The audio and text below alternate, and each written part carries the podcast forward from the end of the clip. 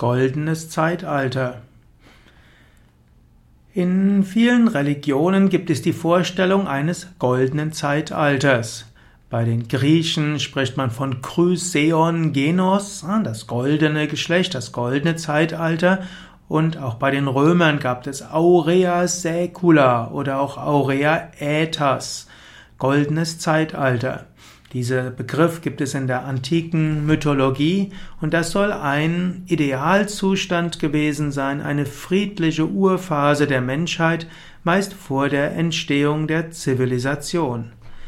Auch bei den Juden gibt es die Vorstellung eines goldenen Zeitalters, wird zwar nicht als goldenes Zeitalter bezeichnet, sondern man spricht vom Garten Eden vor der Vertreibung des Paradies paradiesische Zeiten, paradiesische Grundlagen. So spricht man also von einem goldenen Zeitalter auch im Judentum und im Christentum. Im Christentum heißt es, dass dann die Ursünde gekommen ist, indem man vom Baum der Erkenntnis gegessen hat. Eva und Adam haben sich von der Schlange in Versuchung führen lassen und so wurden sie verflucht, das goldene Zeitalter, das Paradies zu verlassen unter Schmerzen zu gebären und im Schweiße des Angesichts den Lebensunterhalt zu verdienen. Wir finden das goldene Zeitalter auch im klassischen, also im, in den vedischen Schriften und noch mehr in den Puranas, wo es heißt, dass das sogenannte Satya-Yoga gab, das Krita-Yoga. Und so heißt es, dass zu dieser Zeit ein wunderbares Zeitalter geherrscht hat. Das goldene Zeitalter wird auch von Tulsidas in Ramcharitmanas beschrieben, also eine Nacherzählung der Ramayana. Und dort wird gesagt, dass es ein goldenes Zeitalter gab, als Rama den Thron bestiegen hat, nachdem er zurückgekehrt war nach Ayodhya. Und ich lese vielleicht etwas aus der Ramcharitmanas, wie beschrieben wurde, wie das goldene Zeitalter war als Rama den Thron bestiegen hat. Und dort heißt es, als Rama seinen Thron bestieg, freuten sich die drei Welten, alles Leiden war vorbei. Keiner wandte sich mehr gegen den anderen. Durch die großartige Herrlichkeit von Rama verschwanden alle Trennungen. Die Menschen befolgten den Lebensregeln der Veden der heiligen Schriften, jeder tat das, was seinem Lebensstadium entsprach. Alle fanden das Glück. Es gab keine Angst mehr, kein Leiden mehr, sogar keine Krankheiten mehr. Im Reich von Rama litt niemand mehr unter den Gebrechen des Körpers, auch nicht mehr unter den Naturgewalten oder wilden Tieren. Menschen begegneten sich in Liebe, sie folgten getreulich den ihnen entsprechenden Vorschriften und folgten den Bräuchen der Veden. Rechtes Verhalten in all seinen vier Teilen erfüllte die Welt. Menschen übten also Askese, Wissen, Gnade und Gaben. Hm? Sünden gab es selbst im Traum nicht mehr. Männer und Frauen liebten Rama in beständiger Verehrung und sie hatten ein Recht auf Erlösung. Kinder starben nicht mehr im jungen Alter, Menschen litten nicht mehr, Menschen waren schön und besaßen gesunde Körper. Menschen hatten keinen Mangel, keiner war betrübt und keiner elend. Jeder hatte Vorzüge, jeder war klug. Alle waren frei von Hochmut. Sie folgten den rechten Lebensregeln und taten Gutes.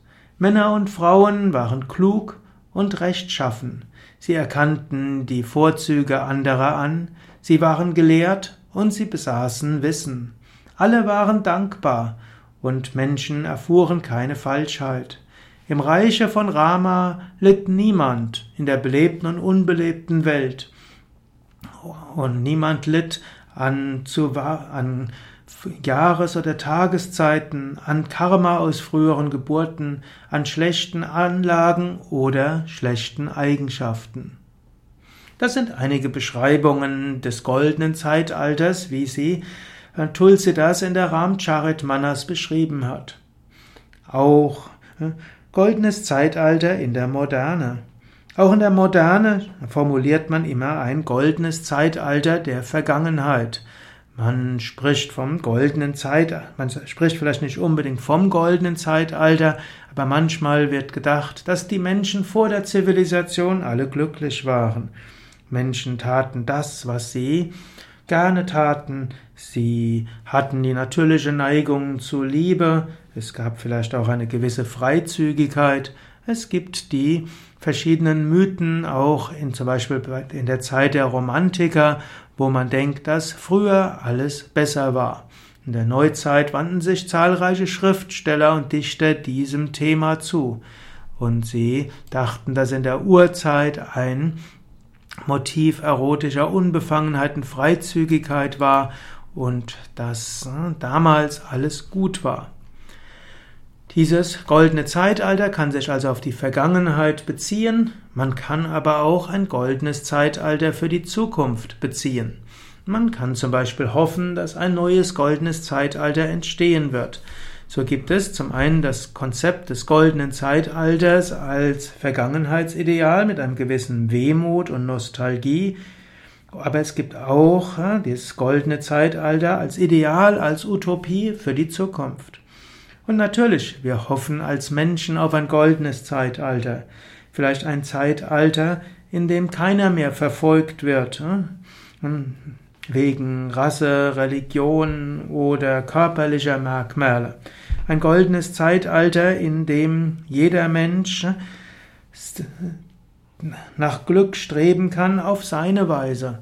Ein goldenes Zeitalter, in dem es keine Kriege mehr gibt, in dem Menschen Auseinandersetzungen mitfühlend aus, ausführen und in dem kein Mensch leiden muss an Hunger oder auch an übermäßigen Schmerzen. Auf eine gewisse Weise ist die ganze Idee der Moderne nach einem goldenen Zeitalter zu streben.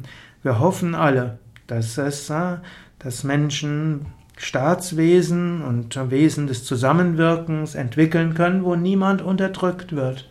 Wir hoffen alle auf ein goldenes Zeitalter, wo es keine Kriege gibt und wo der Wohlstand gerecht verteilt wird, wo aber auch die Natur ihren Platz hat, wo Tiere nicht mehr getötet werden, wo Menschen nicht Tiere essen und wo Natur ihren Platz hat, Menschen ihren Platz haben, Menschen sich entfalten können, diejenigen, die wollen, spirituell wachsen können.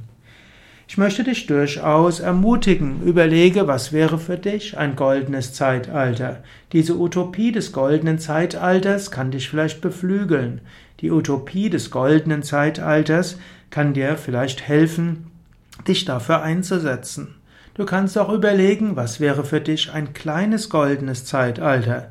Wie wäre es ideal? Wie wäre dein Leben ideal? Wie wäre dein Leben zusammen mit deinen Mitmenschen ideal? Vielleicht auch angenommen, du leitest ein Yoga-Zentrum. Wie wäre ein ideales Yoga-Zentrum? Natürlich in dieser dualistischen Welt, das goldene Zeitalter, hat es vermutlich nie gegeben und wird es vermutlich mindestens in absehbarer Zeit auch so nicht geben.